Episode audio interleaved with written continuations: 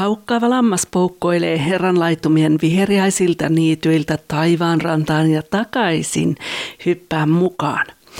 Mun nimi on Satu Marianne ja sä kuuntelit Mikkelin vapaa-seurakunnan ö, yhteydessä toimivaa podcast-kanavaa Laukkaava lammas. Ja nyt on käsillä sellainen historiallinen hetki, että meidän lahjojen kolmen väriä sarja on tullut ihan viimeiseen jaksoonsa. Eli tänään käydään läpi tuota kolmatta kategoriaa, joka on, on sininen alue. Ja jos et ole päässyt vielä, vielä tähän sarjaan mukaan, niin kaikki nämä jaksot löytyy sieltä Laukkaavan lampaan sometileiltä, eli esimerkiksi Acast-palvelussa on ja Spotifysta löytyy ja Laukkaavan lampaan blogisivulta löytyy ja taitaapa löytyä myöskin tuolta Mikkelin vapaaseurakunnan nettisivujen kautta sekä Facebook-sivujen kautta. Joo, eli lahjojen kolme väriä on siis tämä, tämä aihe nyt sitten. Ja tässä ollaan käyty läpi tämmöisen samannimisen kirjan pohjalta näitä, näitä tuota niin, lahjoja. Ja tässä kirjassa ne on jaettu kolmeen kategoriaan näiden kolmen värin mukaan. Ja tosiaan kirjoittaja on Christian A. Schwartz ja kirja on sen verran jo vanha parikymmentä vuotta sitten ainakin kirjoitettu, jos ei lie enemmän, että sitä ei mistään enää, enää tuota, uutena saa, mutta suosittelen kyllä etsimään, jos yhtään kiinnostaa perehtyä ehkä omiin hengellisiin lahjoihin ja, ja vähän tutkia, että mitä lahjoja sulla saattaisi olla, jos et ole vielä niitä löytänyt. Mutta joo, kerrotaan pikaseen, mitä on tähän mennessä ehditty käydä läpi. Eli siinä ihan ensimmäisessä jaksossa käytiin yleistä asiaa tuosta kirjasta ja, ja sen pohjalta sitten yleensä lahjoista. Ja tokassa jaksossa oli aiheina tai väliotsikoina lahjojen kolme kategoriaa eli kolmen värialuetta. Miten tunnistaa hengelliset lahjansa, millä perusteella Jumala lahjojaan jakaa ja viisi askelta omien lahjojesi äärelle. Sitten kolmannessa jaksossa oli vuorossa varsinaisesti se ihan ensimmäinen kategoria eli vihreä alue. Ja neljännessä jaksossa oli toka kategoria, joka oli punainen alue – ja jonka lahjat liittyy ensisijaisesti evankeliointiin, opetuslapseuttamiseen ja johtajuuteen. Ja nyt meillä on käsillä sitten tämä viimeinen eli kolmas kategoria, joka on sininen alue. Ja sinisen alueen lahjat ilmentää Jumalan yliluonnollista toimintaa. Ja yliluonnollinenhan on sellainen asia tai ominaisuus tai tapahtuma, joka ylittää luonnon lait. Sinisen alueen kymmenen lahjaa voidaan jakaa kolmeen alaryhmään. Yksi, la, yksi alaryhmä heijastaa ehdotonta luottamusta Jumalaan. Ja ne lahjat, jotka sitä ehdotonta luottamusta Jumalaan heijastavat, on usko, rukous ja kärsimys. Ja toisen alaryhmän lahjojen avulla ihminen kykenee välittämään Jumalan viestejä seurakunnalle. Ja niitä lahjoja kirjan mukaan on henkien erottaminen, tulkitseminen, profetoiminen ja kielillä puhuminen. Ja sitten kolmas alaryhmä antaa ihmiselle Jumalan yliluonnollisen voiman tilanteessa, jossa sitä tarvitaan. Ja, ja siihen ryhmään kuuluu vapauttamisen armolahja sekä parantaminen ja ihmetteot. Ja tota, kuten ennenkin, niin mä en näitä kaikkia tässä käy läpi, mutta ehkä ne itseäni eniten kiinnostavat tai koskettavat lahjat, niin otan tässä esille. Tosin kielillä puhuminen on ehkä nyt sellainen, sellainen lahja, joka on jostain syystä ehkä siihen kiinnitetään niin kuin uskovien keskuudessa eniten huomiota ja varsinkin ne, joilla sitä ei ole, mutta puhutaan siitä tuosta vähän, vähän tuonnempana. Eli uskonlahja, kielillä puhuminen ja parantamisen lahja on nyt sitten tässä jaksossa käsittelyssä. Mennään pitämättä puheitta seuraavaksi nyt ihan sitten siihen uskon lahjaan ja mitä siitä sanotaan tässä kirjassa lahjojen kolme väriä. No jokaisen uskovan kutsumuksena tietenkin on luottaa Jumalaan kaikessa. Ja, ja eihän meitä syyttä sanota uskoviksi tai uskovaisiksi, vaan juurikin siitä syystä, että me haluamme uskoa. Ja sehän on niin kuin valinta. Mutta joitakin ihmisiä sitten Jumala on siunannut tämmöisellä erityisellä uskon lahjalla. Ja henkilö, jolla se uskon lahja on, niin hän ei yleensä kavahda tämmöisiä epävarmuus- ja riskitekijöitä silloin, kun hän on varma siitä, että, että, Jumalan, että hän on niin kuin kuullut Jumalan äänen ja on Jumalan tahdossa menossa oikeaan suuntaan. Tähän uskonlahjan liittyviä raamatun kohtia, jos haluat ehkä laittaa itsellesi muistiin, että voit katsoa myöhemmin, niin on muun muassa Matteus 8, jakeet 5-13, sitten Matteus 17, jae 20, Matteus 21, jakeet 18-22 ja roomalaiskirjeen neljäs luku, jakeet 18-21, ensimmäinen korintolaiskirje 12 luku ja 9 sekä Jaakobin kirje luku 1, jakeet 5-8. Ja nyt esimerkki jakeeksi, niin mä otan tuon roomalaiskirjeen neljännestä luvusta jakeet 8-21. Ja raamattu kansalle käännöksen mukaan se kuuluu näin. Abraham toivoi, vaikka ei toivoa ollut. Hän uskoi tulevansa monen kansan isäksi tämän sanan mukaisesti. Niin paljon on sinun jälkeläisiäsi oleva – Uskossaan hän ei heikentynyt, vaikka hän, miltei satavuotiaana, tiesi ruumiinsa kuihtuneen ja Saaran kohdun kuoleutuneen. Jumalan lupausta hän ei epäuskossa epäillyt, vaan vahvistui uskossa antaen kunnian Jumalalle. Hän oli täysin varma, että Jumala voi tehdä sen, minkä on luvannut. Ja eihän tähän voi sanoa kuin aamen. Mahdollisia tehtäviä sitten sellaiselle uskovalle, jolla on tämä uskon lahja, niin kirjassa mainitaan rukousryhmän vetäjä, seurakunnan vanhimmiston jäsen, pitkän aikavälin suunnittelu, seurakunnan istutus, ideointitiimi, kirkkokunnan johtaminen, seurakunnan lähetystyön johto ja evankeliointi. Nämä on esimerkkejä siitä, mutta siis mahdollisuudethan on ilman muuta rajattomat ja Jumala aina osoittaa jokaiselle sen oman paikan ja oman tontin. No mahdollisia vaaroja. Tässä kirjassa lahjojen kolme väriä puhutaan tällaisesta kuin lahjaprojisointi. Ja se tarkoittaa sitä, että esimerkiksi jos ajatellaan, että,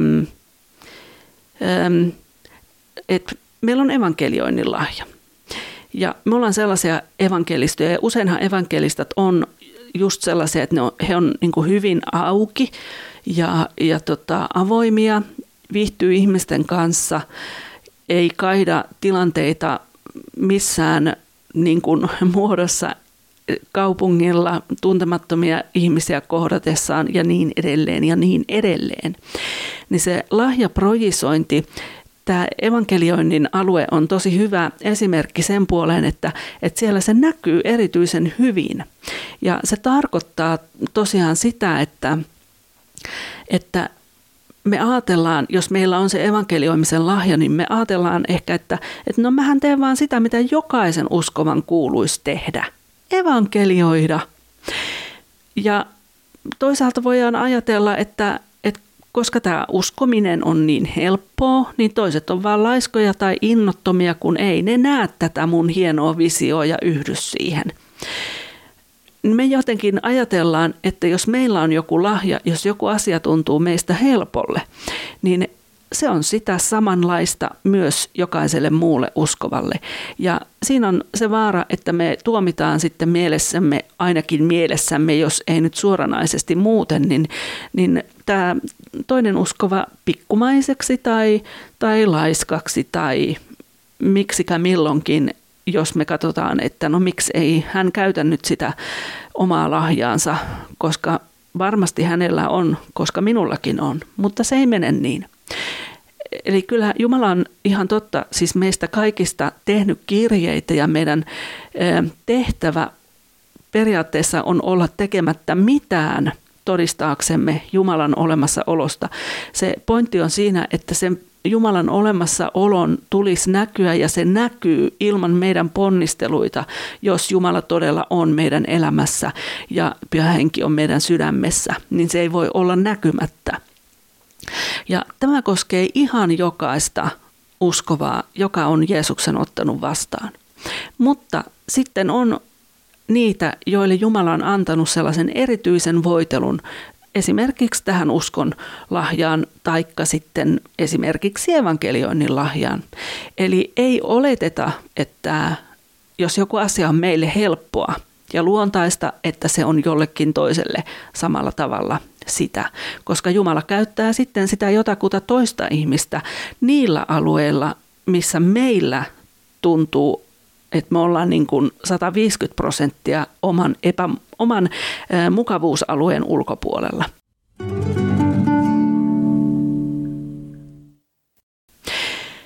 No okei, vinkkejä sitten lahjassa harjaantumiseen. Tämä on äärimmäisen hyvä tärkeä, mahtava vinkki, mikä tuossa kirjassa annettiin, jota mä olen tehnyt 17 vuotta tuli tässä lokakuussa täyteen, eli koko uskossa oloaikani, niin kirjoita muistiin rukousvastaukset, Jumalan puhe ja niin edelleen. Kaikki sellainen niin kuin hengellinen kasvu, mitä sinussa tapahtuu, mitä huomioita sä teet itsessäsi ja Jumalasuhteessa ja Pyhän Hengen ja Jeesuksen kanssa, niin sieltä löytyy sellaisia aarteita sitten myöhemmin, joihin sä voit palata, kun sulla on ne tekstit siinä. Ja moni asia on, niin kuin se olisi jäänyt multakin huomaamatta tässä nykyhetkessä, jos mulla ei olisi niitä vaikka kymmenen vuoden takaisia profetioita tai unia tai näkyjä tai mitä tahansa, mitä Jumala on tehnyt, niin muistiin kirjoitettuna, koska ne selittää useinkin sitä, mitä tapahtuu elämässä tänä päivänä.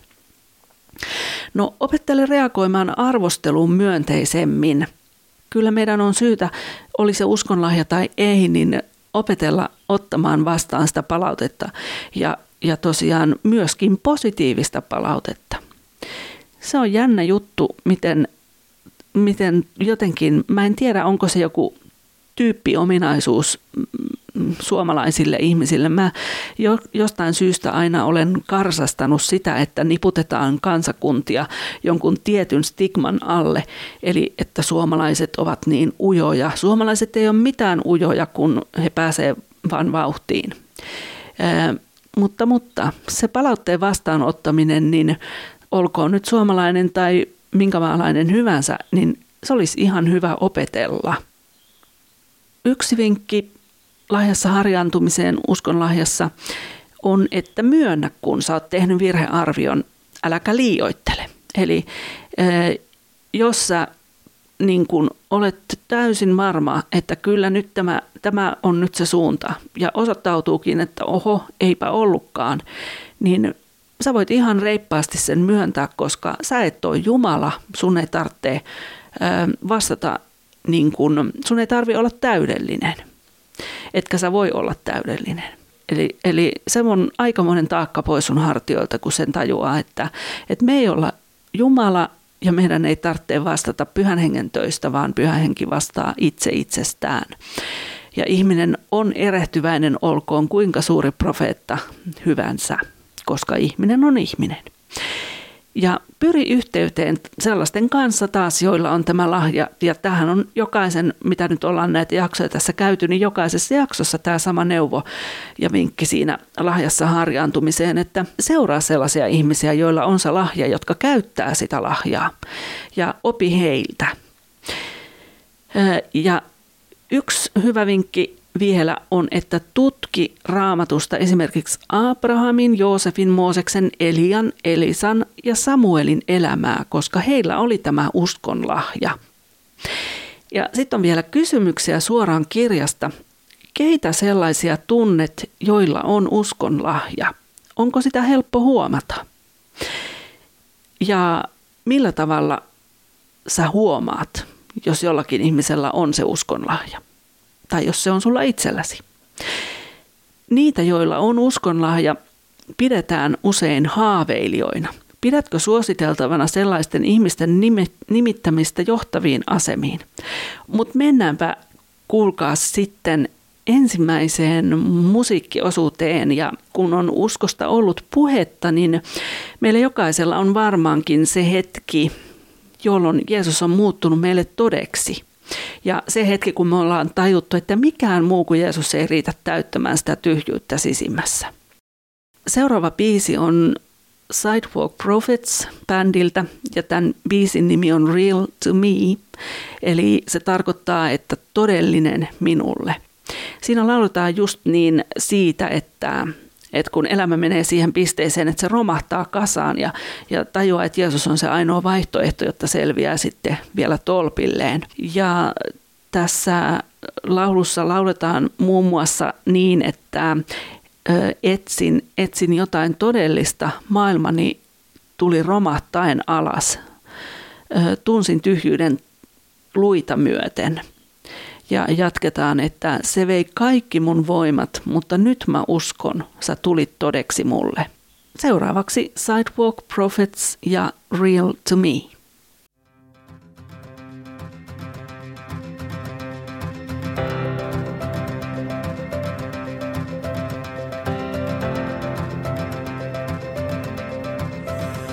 Was raised in the heartland, taught to revere your name.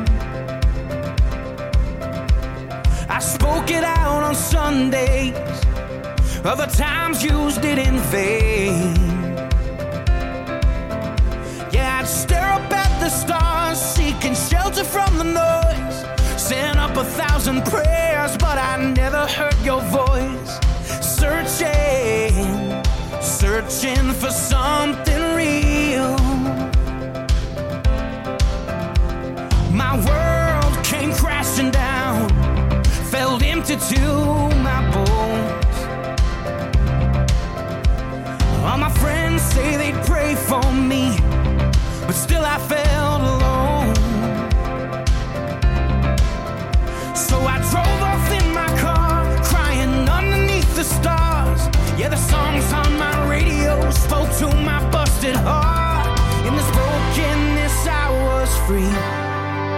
That's the moment you became real to me. I've danced in the sun, I've run through the rain, felt joy take the flakes of the sorrow and the pain.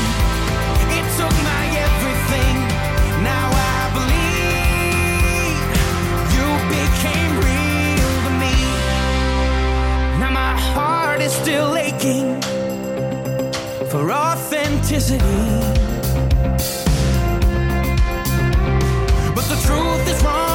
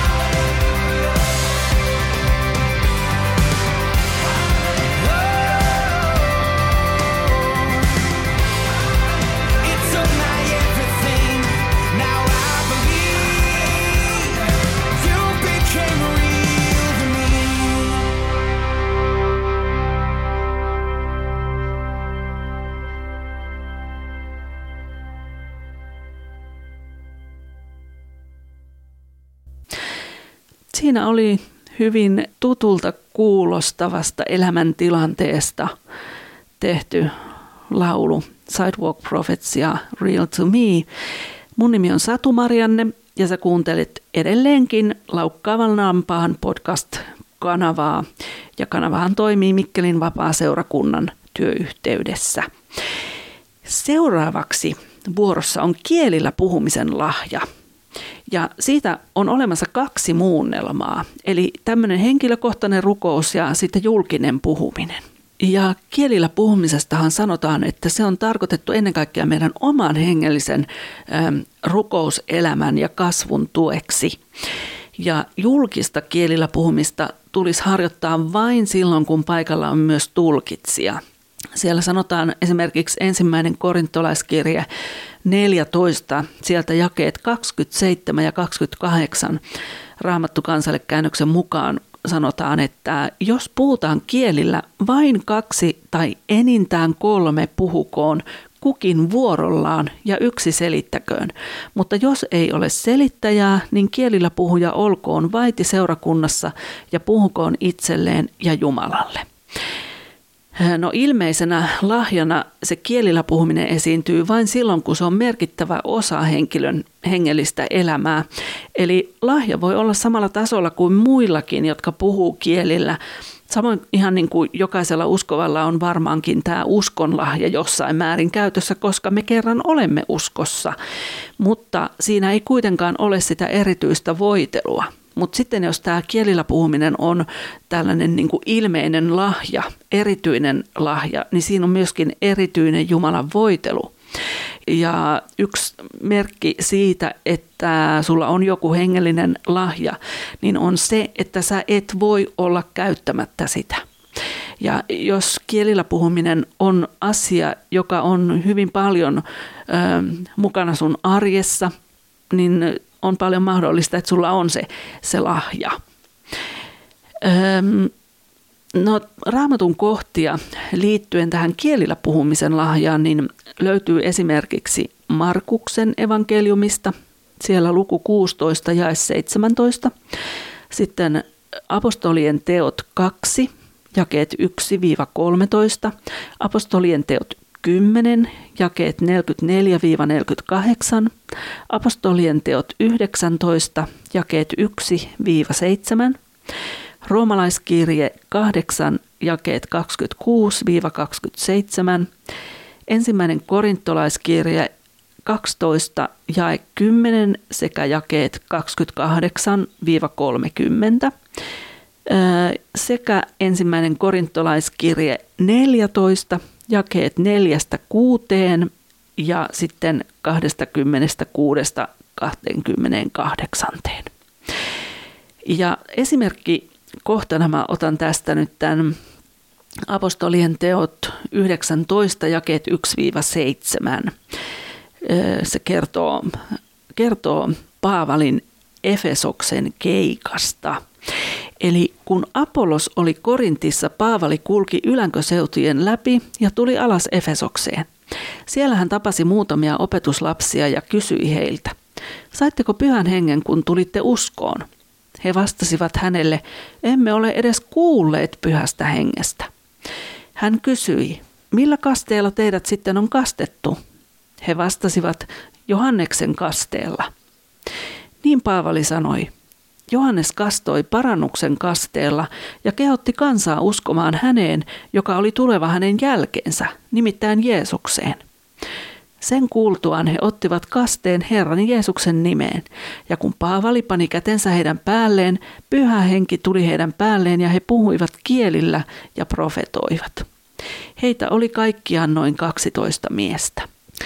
Ja ö, totuus on se, että kristikunnassa on ainakin kahdenlaista opetusta liittyen tähän kielellä puhumiseen. Osa ihmisistä on sitä mieltä, että uskova ei voi olla täyttynyt pyhällä hengellä, jos hän ei puhu kielillä. Ja osa taas on sitä mieltä, että, että näin ei ole, vaan kyllä pyhällä hengellä voi täyt, olla täyttynyt, vaikka ei kielillä puhuisikaan. No mun täytyy tässä kohtaa sanoa, että mä en ole teologian opettaja ja itse asiassa mä ihan kammoksun sellaista teologista väittelyä ja vääntöä, koska mulle jotenkin se, se, mitä mä koen pyhässä hengessä sisimmässäni, niin se on se kaikkein tärkein juttu. Ja kyllä sen täytyisi olla kaikkein tärkein ihan jokaiselle uskovalle. Ja mä voisin ajatella, että se, minkä mä oon huomannut ö, oman kokemuksen kautta, niin, ö, niin kyllä pyhä henki voi täyttää ihmisen ja on paljon sellaisia pyhällä hengellä täyttyneitä, jotka eivät välttämättä puhu kielillä. Mutta niin kuin sanoin, niin tämä todella on sellainen asia, joka, joka jakaa sitten uskoviakin kahteen leiriin. Ja toisaaltahan se ei, ei ole hyvä, että me tällaisia leirejä perustetaan, mutta sekin pitää muistaa, että tämäkään asia, ollaan me siitä mitä mieltä hyvänsä, niin se todennäköisesti ei ole mikään taivaskysymys. Eli se ei ole niin kuin este tai pääsylippu taivaaseen, puhuit sitten kielillä tai et.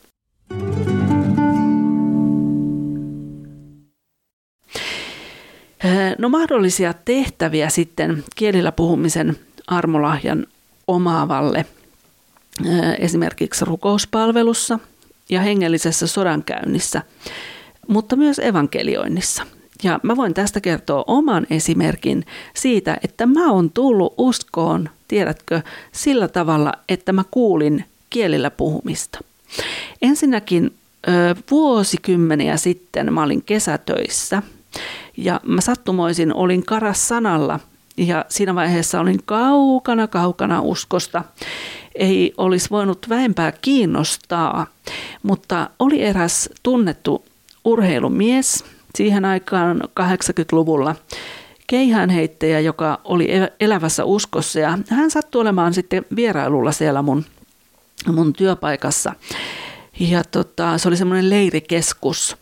Ja mä kuulin sitten, kun mä katsoin, että hei nyt ne siunaa sitä tuossa eteisessä ja että mitä se höpöttää. Ja mä jäin niin kuin jotenkin kuuntelemaan sitä ja, ja hän puhui kielillä. Silloin mä kuulin ensimmäisen kerran kielillä puhumista ja totta toki se oli se niin kuin kuulosti ja näytti ja tuntui ihmeelliseltä.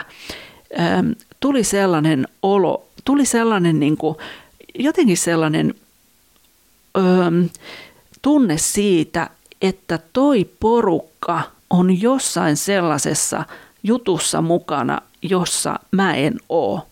Ihan selkeä sellainen niin kuin ero tuli meidän mun ja sitten sen rukoilevan ryhmän välille. Öö, mä tunsin kyllä suurta mielenkiintoa sitä kohtaan, ehkä ennen kaikkea sen takia, että mä tajusin, että siinä on kyse jostain yliluonnollisesta. Mutta en kuitenkaan sitten siitä sen enempää muistaakseni keltään kysellyt, mutta todella se jäi mun mieleen. Ja mitä tapahtui sitten vuonna 2003, niin tulin uskoon tosiaan sillä tavalla, että eräs ihminen josta mä tiesin, että hän ei puhunut mitään muuta kieltä kuin suomea, niin hän puhui mulle japania. Ja kun mä oon aina ollut kielistä kiinnostunut, luonnollisista kielistä, siinä määrin, että musta piti tulla kielten opettaja, niin Jumala käytti sitten sitä kielillä puhumista niin kuin, vähän niin kuin houkuttimena, että mä kiinnostuin ihan ihan järkyttävän paljon siitä, että hei mitä tässä tapahtuu. Ja kysyin tältä ihmiseltä, että voisinko mä tulla käymään sun luona, että, että mä haluaisin kuulla tästä asiasta enemmän, että oli ihan kummallista. Ja jos sä muuten haluat käydä katsomassa, niin YouTubesta löytyy Mikkelin vapaa seurakunta taikka sitten se oli Mikkelin vapis, jommalla kummalla nimellä, muistaakseni ihan vapaa seurakunta. oma kanava, ja sieltä löytyy tämmöinen soittolista todistuksia. Ö, ja siellä taas on semmoinen sarja kuin Miten tulin uskoon. Ja sieltä kun etsit Satu Mariannen, niin sä voit kuunnella koko sen tarinan, kuinka se tapahtui mun kohdalla. Mutta se oli todella, todella mielenkiintoinen ja Jumala tietää kyllä, mistä naruista vedellä meitä ihmisiä siinä vaiheessa, kun hän haluaa kiinnittää meidän huomiomme. Ja nyt täytyy se tarkentaa ja, ja niin kuin alleviivata, että vaikka mä sanoin, että Jumala tietää, mistä naruista vedellä, niin hän ei koskaan pakota meitä mihinkään, ei ikinä, vaan meille on annettu vapaa tahto ja, ja sen kanssa onkin välillä temppuilua, että, että tässä elämässä pärjää, pärjää. mutta tota, kaikkein paras tietysti olisi aina sopia niin, että Jumala saa päättää, koska hän on isä.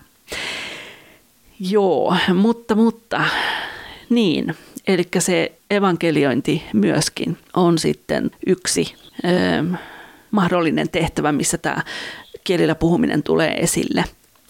No mahdollisia vaaroja. Itse asiassa mä en ole jutellut tästä nimenomaisesta asiasta oikeastaan koskaan kenenkään kanssa, uskovan kanssa, mutta kirjassa nostetaan esille, että, että saattaa olla, että joku ihminen häpeää tätä kielillä puhumisen lahjansa. Ja kyllä se voi olla ihan mahdollista, koska kun mietitään sitä, että totta kai me tarkkaillaan itseämme tai, tai niin kuin sanotaan alitajuntaisesti ollaan kartalla siitä, kuinka me esiinnytään ja kuinka me niin kuin tuodaan itteemme julki tuolla ihan arkielämässä. Niin ähm, ehkä varsinkin mä sanoisin, että uskon alkuaikoina, kun kun ei vielä ole niin kuin ehtinyt juurtua siihen Kristuskallioon, niin se voi olla ihan totta, että, että se hävettää, että ei sitten ilkeä puhua julkisesti tai esimerkiksi rukouspalvelussa tai evankeliointitilanteessakaan, jos on itse epävarma vielä siitä omasta identiteetistään. Mutta kyllä se siitä vahvistuu. Ja mä rohkaisenkin sinua, jos sulla on kielillä puhumisen lahja, niin käytä sitä. Vaikka sanot taa taa tii tii, mutta avaa suusi ja, ja kotona Sä voit rukoilla kielillä kotona vaikka kaiket päivät ja se ei mene hukkaan. Takuu varmasti päätyy Jumalan, Jumalan tietoon ne, ne asiat, mitä sä kielillä rukoilet. No lisää sitten mahdollisia vaaroja. Se lukeutuu kaikkein useimmin projisoituihin hengellisiin lahjoihin. Jotkut pitää sitä niin luonnollisena ja simpelinä, että, että sanoo toisille, että no sinäkin osaat, jos vaan haluat. He uskoo siis, että, että kyse on vain siitä, että jos sä oikeasti haluat, niin sä pystyt siihen. Mutta kun ei se ole meidän halusta kiinni, vaan se on Jumalan antama armolahja. Ehm, ja no, tuossa tulikin jo siitä, että jotkut uskoo, että kielillä puhuminen on niin kuin ainoastaan se merkki, että vain silloin voit olla pyhällä hengellä täytetty ja olet saanut pyhän hengen kasteen. Ja silloin kun tästä on kyse tällaisesta ajattelusta, niin siinä helposti väheksytään niiden uskovien tämmöistä hengellistä auktoriteettia ja arvovaltaa, jotka ei kielillä puhu. Mutta sitten vinkkejä lahjassa harjantumiseen. No eihän siinä ole muuta vinkkiä oikeastaan kuin puhu, puhu, puhu ja puhu. Ihan sama kuin sä vaikka opettelet soittaa jotain soitinta – niin soita soita. Tai uutta kieltä, niin sama juttu, puhu, puhu, puhu. Ja monilla uskovilla, niin heillä on myönteisiä kokemuksia tämän laihan käytöstä hengellisen sodankäynnin yhteydessä. Eli myöskin siinä, raamatussakin sanotaan, että, että jos te ette tiedä, kuinka tulisi rukoilla, niin rukoilkaa kielillä. Eli jos sulla kielten armolahja on auennut, niin rukoile kielillä ja, ja, ja niin kuin mene siihen Jumalan pyhän hengen läsnäoloon. Koska se avaa valtavia lukkoja, se avaa valtavia ovia ja se myös sulkee Jumalan pyhän hengen tahdon mukaisesti. No kysymyksiä vielä suoraan kirjasta. Miksi jotkut kristityt mielestäsi väittävät, ettei kielillä puhumisen lahjaa enää nykyään ole? Ja voisiko kielillä puhumisen lahjasta olla hyötyä omassa hengellisessä elämässäsi? Ja millä tavalla? nyt on tultu, kuulkaa, siihen pisteeseen, että nyt on käsillä tämän koko sarjan viimeinen musiikkiosuus. Ja kun ollaan puhuttu paljon nyt näistä lahjoista ja jotenkin niin kuin sitä ajattelee, että, että kun ajatellaan maallisesti lahjakasta ihmistä, ajatellaan artisteja, taiteilijoita, niin usein on myöskin jollain tavalla semmoinen ilmiö nähtävissä, että tai mä tiedä usein, mutta kuitenkin silloin tällöin ainakin, että, että saattaa olla, että se jossain vaiheessa voi pikkuisen kihasta hattuun se kuuluisuus ja sellainen erityisosaaminen. Ja eihän me uskovat olla sen kummempia näissä inhimillisissä asioissa kuin kukaan muukaan. Ja en muista, onko kertonut, mä joskus haastattelin Pekka Laukkarista tuohon Radio Daille ja, ja hän oli kertonut jossain toisessa haastattelussa, johon mä siinä viittasin sitten, että, että kun hän oli tanssin, siis oliko peräti Suomen mestari, kilpatanssin Suomen mestari, ja en tiedä oliko useampiakin titteleitä, mutta, mutta tota kuitenkin, että Suomen huipulla hän tanssi ja hän oli sitten uskoon tultuaan huolestunut siitä, että, että tota, miten hän voi, niin kun, että kun hän on sellainen, että hänellä nousee hattuun menestys ja että nyt kun hän on uskossa, niin kuinka hän voi olla niin kuin nokka pystyssä ja miten hän pääsee siitä eroon. Ja hän oli mennyt puhumaan sitten nuorisopastorille ja nuorisopastori tai nuorisotyöntekijä oli sanonut, että kuule, anna nousta ihan rauhassa, kyllä se Jumala tiputtaa. Ja Pekka Laukkarinen totesi, että kyllä näin tapahtuu, mutta tota, tai tapahtui, mutta mutta tosiaan niin kuin vähän tähänkin peilaten, niin se, että muistetaan aina antaa se kunnia oikeaan osoitteeseen, eli Jumalalle. Meillä ei olisi mitään, jos ei Jumala olisi meille antanut. Meillä ei olisi edes ilmaa, mitä hengittää. Ja, ja meidän täytyy olla ihan kaikesta kiitollisia Herralle. Ja tosiaan tämä laulu vie meidät sen tosiasian äärelle, että nämä lahjat, joita me käytetään tässä elämässä, niin maalliset tämmöiset luonnolliset lahjat kuin hengellisetkin lahjat, joita meillä on kunnia kantaa, niin ei ne ole tulleet täysin ilmaiseksi. Ja laulu on Jari Kekäleen särjetyn sävelmä.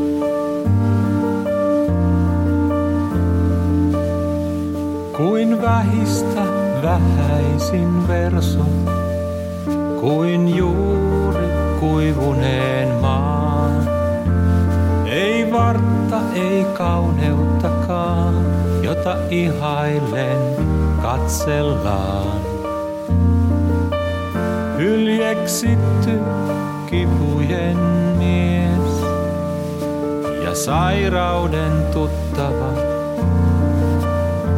Halveksittu tuomittu mies, kaikki kääntävät katseensa. Kun meidän kipumme huutaa ja sairautemme vaikerai.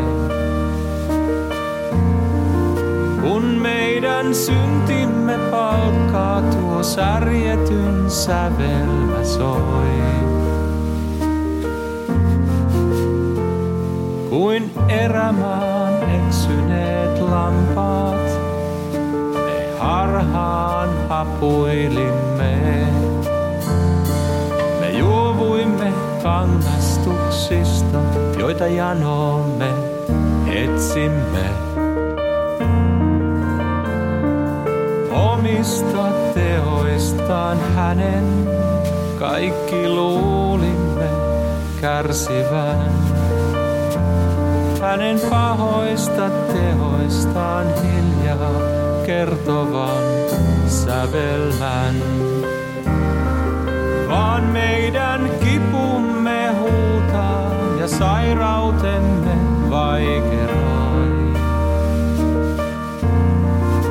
Vain meidän syntimme palkkaa tuo särjetyn sävelmä soi.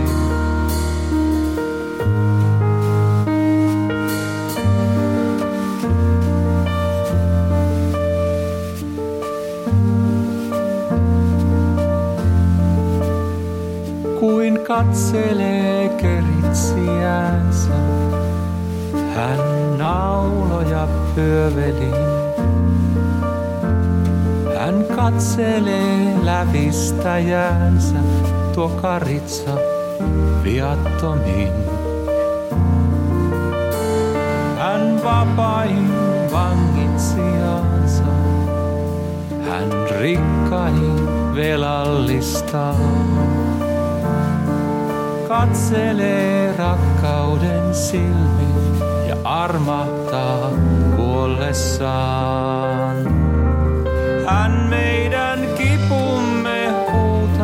Hän sairautemme vaikeroi.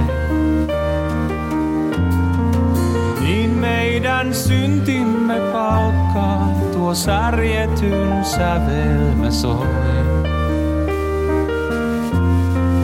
Hän meidän kipumme huutaa, hän sairautemme vaikeroi.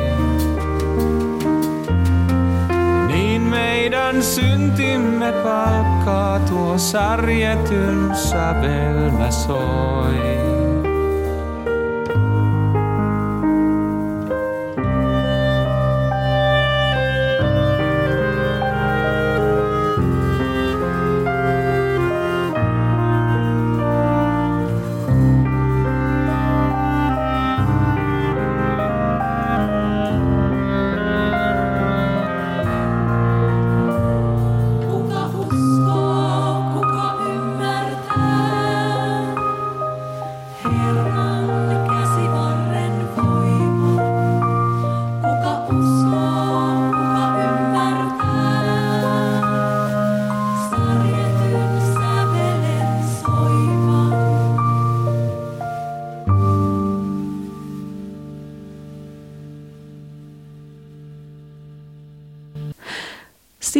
Jari Kekäleen särjetyn sävelmä.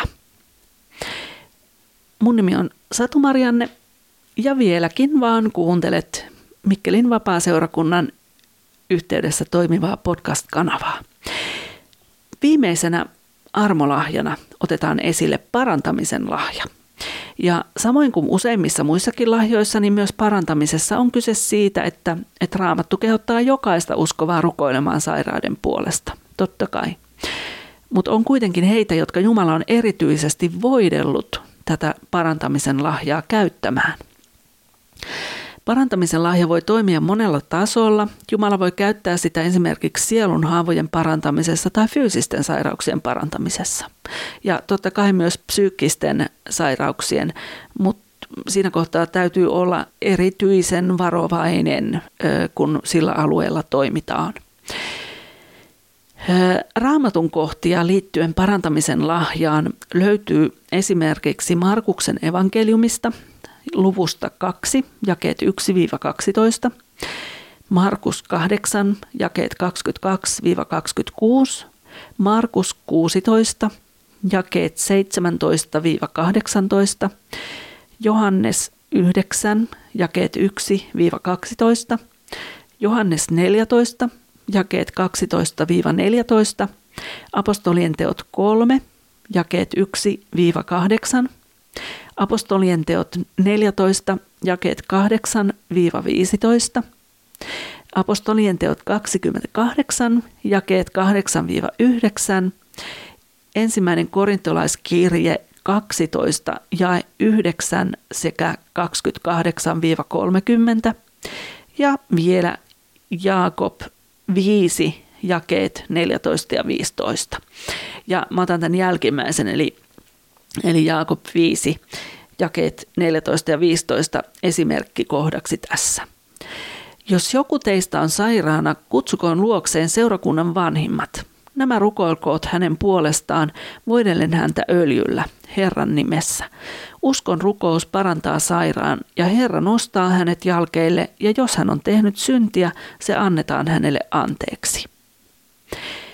Mä voisin kertoa oikeastaan esimerkin tästä liittyen siihen, että meitä kehotetaan rukoilemaan jokaista meitä sairaiden puolesta, mutta on täysin Jumalan asia sitten, ketä hän voitelee siihen lahjaan oikein niin kuin erityisesti. Ja silloin kun mä tulin uskoon, niin oli sellainen tilanne, että mun kotona oli eräs uskova ryhmä – ja tuota, he oli, oli siinä yötä ja, rukoiltiin sitten illalle ja eräs rouva sitten meni käymään toisessa huoneessa ja, ja kun hän käveli sieltä pois, mä olin kävelemässä just häntä vastaan, vastaan siinä olohuoneessa, niin tota, siinä tullessa hän piti niin kuin nopeasti laittoi kätensä otsaan ja sanoi, että ai kauhea, mikä kipu yhtäkkiä tuli. Ja mä laitoin siinä ohi kävellessäni laitoin vaan käden hänen otsan päälle samalla kun kävelin ohi ja sanoin, että Jeesuksen nimessä tulet terveeksi. Ja se kipu lähti saman tien, sillä sekunnilla. Ja totta kai, no mä olin nuori uskova, niin kävi vähän niin kuin Pekka Laukkariselle, että kyllähän siinä nyt heti rintaa röyhisti ja että minä olen nyt tässä suuri parantaja.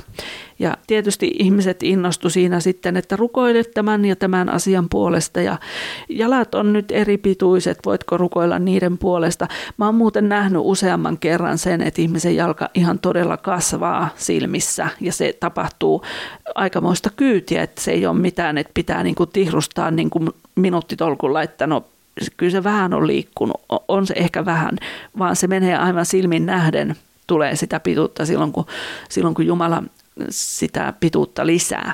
Mutta, mutta tosiaan siinä kohtaa sitten, niin se oli mulle iso opetus siitä, että Jumala voi käyttää suvereenisti aivan ketä hän haluaa.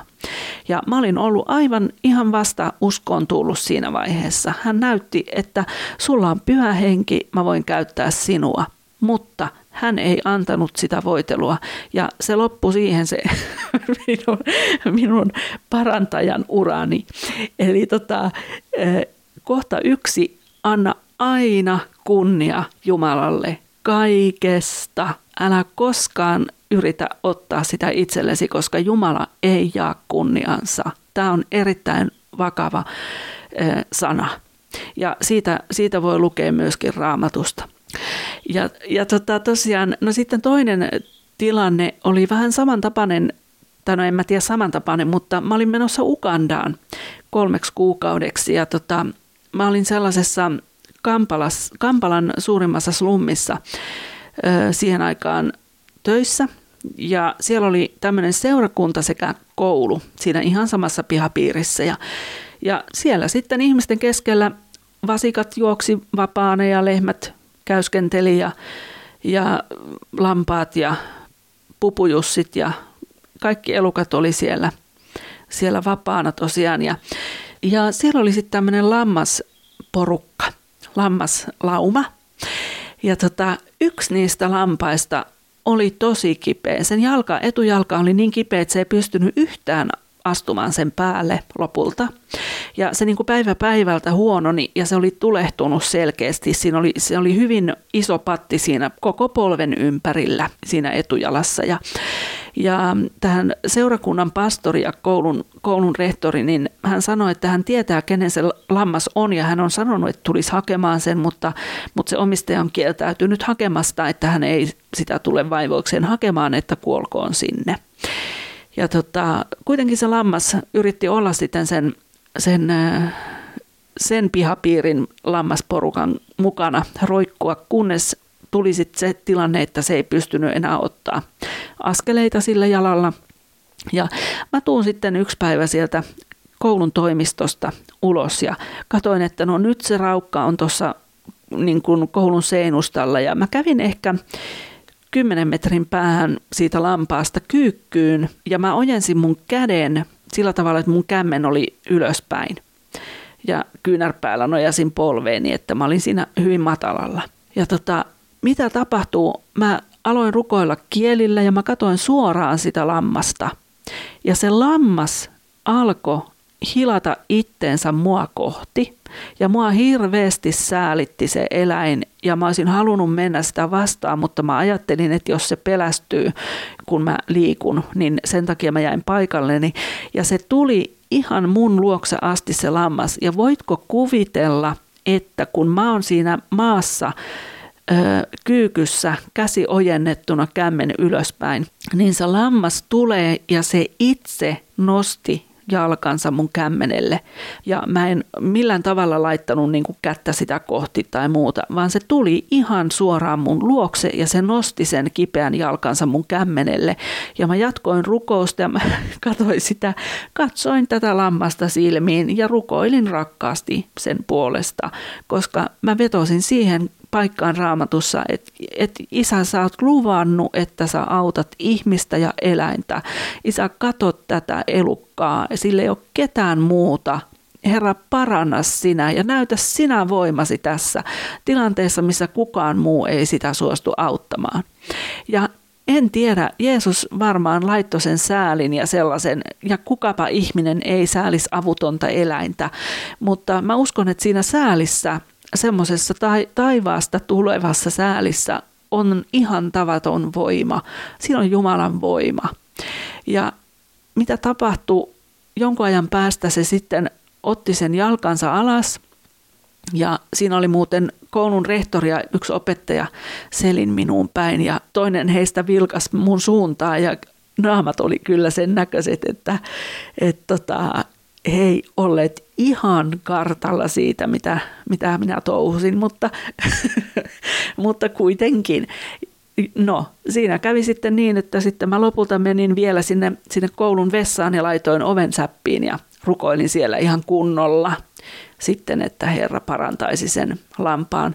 Ja mitä tapahtui, niin siitä meni yksi tai kaksi päivää ja se kulki aivan samalla tavalla samaa vauhtia, hyppiä loikki siellä siellä tota, slummissa kuin ne muutkin lampaat. Eli Jumala paransi sen. Se oli ihmeellistä. Mutta siinäkin tuli mulle se, se opetus, että, että, että kun mä olin niin kuin ajatellut mielessäni, että no nyt mä pääsen omieni pariin ja mä lähden Ukandaan ja, ja puolet Ukandasta varmasti nyt tulee uskon, kun piispa menee sinne, siis sukunimeni on piispa niin tota, mitä Jumala teki oli, että ei tullut mun tietoon, että kukaan olisi sen kummemmin mitään, mitään kokenut tai, tai parantunut mistään, mutta se lammas, niin, niin Jumala antoi taas mulle opetuksen siinä, että ensinnäkin sydämen asenne pitää olla oikea.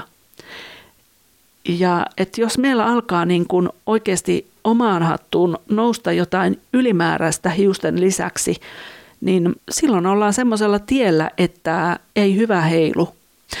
Ja Jumala toden totta pitää kiinni kunniastaan, niin kuin mä oon tässä monta kertaa tuonut esille, että se on sellainen asia, mitä hän ei suostu jakamaan, eikä hänen kuulu sitä jakaa, ja meidän tulee olla vaan niin nöyriä, että, että se nenä pysyy siellä maassa jos, jos tota, niin, halutaan jatkaa siinä omassa palvelutyössämme.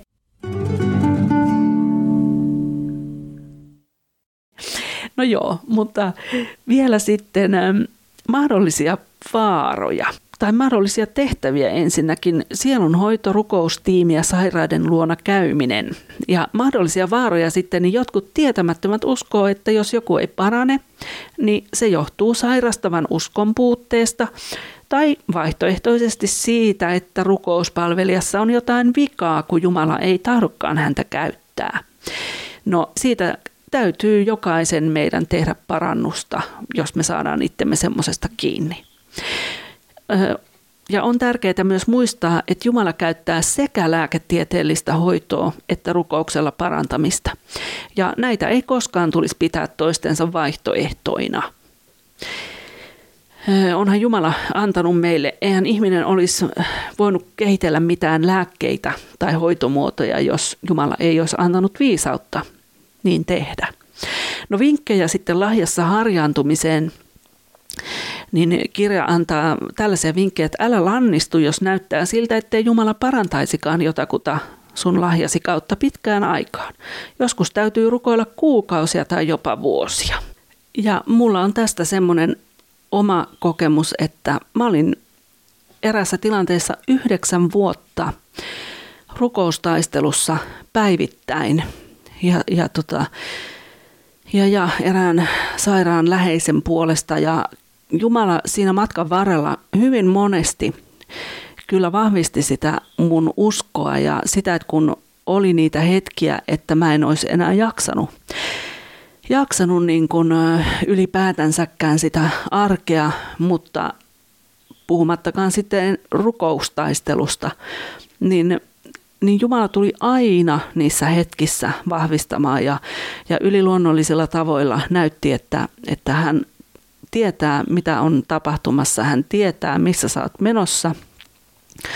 Ja, ja hän niin kuin eri tavoilla rohkaisi mua jatkamaan sitä rukousta ja, ja yhdeksän vuotta siinä meni ja, ja todella se rukousvastaus tuli niin kuin Jumala oli vuosien varrella luvannut koko ajan.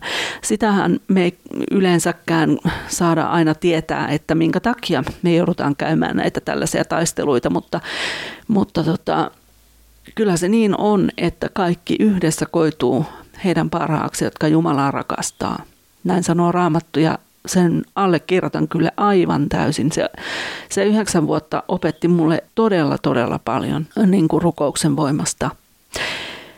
Öm, niin, eli älä lannistu. Jos näyttää, että Jumala ei parantaiskaan jotakuta. Ja, ja tota, se, että se ei ole sun asia. Sun asia on vaan laittaa laittaa kättä päälle ja, ja rukoilla sairaiden puolesta. Ja pyhä henki hoitaa sitten pyhän hengen hommat. Ja rukoile tiimin kanssa, jos sulla on tiimi tai ystäviä, niin rukoilkaa toinen toistenne parantamista tai paranemista aina kun mahdollista ja pohtikaa sitten yhdessä, että mitä te olette kokeneet ja oppineet siitä, siitä asiasta. Jos se on sellainen alue, joka useampaa innostaa. Ja kirjoita tosiaan muistiin niitä omia kokemuksia sairaiden puolesta rukoilemisesta, kun se sitten auttaa sinua tunnistamaan sellaisia tiettyjä, äm, tiettyjä piirustuksia, jotka kuvastaa sitä, miten, miten Jumala päättää asioihin puuttua. Ja kysymyksiä vielä suoraan kirjasta Tiedätkö mitään yliluonnollisia paranemisia omassa ystävä- ja tuttava piiristäsi? Suhtauduitko paranemisuutisiin iloiten vai epäluuloisesti? Tiedätkö tapauksia, joissa tietyt henkilöt eivät parantuneet huolimatta pitkistä rukousjaksoista? Miten tulkitset nämä tilanteet? No, kuulet taustalta Urho Kullervo Kukkosen Kanarian hemppo joka tykkää laulella aina silloin, kun minä olen äänessä. Ja varsinkin, jos sattuu tilanne, että mä oon puhelimessa tai tuossa pianolla ylistelen, niin Kukkonen on kyllä melko varmasti siinä sitten taustalla tuomassa, tuomassa omia asioitaan julki, mutta menköön Herran kunniaksi nyt tämäkin sitten. Joo, eli tässä oli nyt lahjojen kolme väriä. Kyllä tässä ollaan syksy aika pitkälti menty juuri tämän aiheen parissa ja kyllä tämä on mielenkiintoinen alue ja on, onhan se niin, että eihän tässä ollut kuin pintaraapaisu edes siitä, mitä tuo kirja pitää sisällään, puhumattakaan sitten kaikesta siitä, mikä jää vielä tuon kirjankin ulkopuolelle. Eli jos äh, sua kiinnostaa tietää enemmän näistä hengellisistä lahjoista. Raamattu on se ensisijainen opus ja raamattuakin kannattaa lukea mieluummin pyhän hengen kanssa kuin ilman häntä, koska pyhä henki tekee eläväksi sen sanan. Ja jos sä et ole sitä vielä huomannut tai kokenut tai tiedostanut, niin mä takaan, että, että, että kun pyhä henki puuttuu siihen raamatun lukemiseen, niin sä huomaat sen kyllä. Joo, eli ota raamattu, tai sitten jos sua kiinnostaa tämä kirja, Lahjojen kolme väriä, se on kustantanut aikoinaan Päivä Oy, ja Christian A. Schwartz on tosiaan kirjoittaja. Ja se on ilmestynyt saksaksi ihan alun perin, mutta on käännetty sitten suomeksi myöhemmin. Ja sitä nyt ehkä hyvässä lykyssä saattaisi saada jostain netin kirppiksiltä tai, tai jostain puskaradioryhmien kautta kysellä tai uskovien ryhmissä. Sillä tavalla sain omankin kirjani. Mutta joo, on se tilanne, että joulukuu on menossa 9.12. ja ähm, tässä vielä joulu, joulukuun aikana ennättää yksi jakso tulla. Ja se onkin sitten sellaisesta aiheesta, joka on mulle tällä hetkellä ajankohtainen ja, ja hyvin mielenkiintoinen, eli hiljaisuus. Ja vähän niin kuin pohditaan sitä, että miksi kannattaa olla hiljaisuudessa ja pyrkiä, ihan konkreettisesti pyrkiä omilla valinnoillaan arjessa niin kuin siihen Jumalan läsnäoloon. Mutta siihen saakka siunausta just sulle. thank you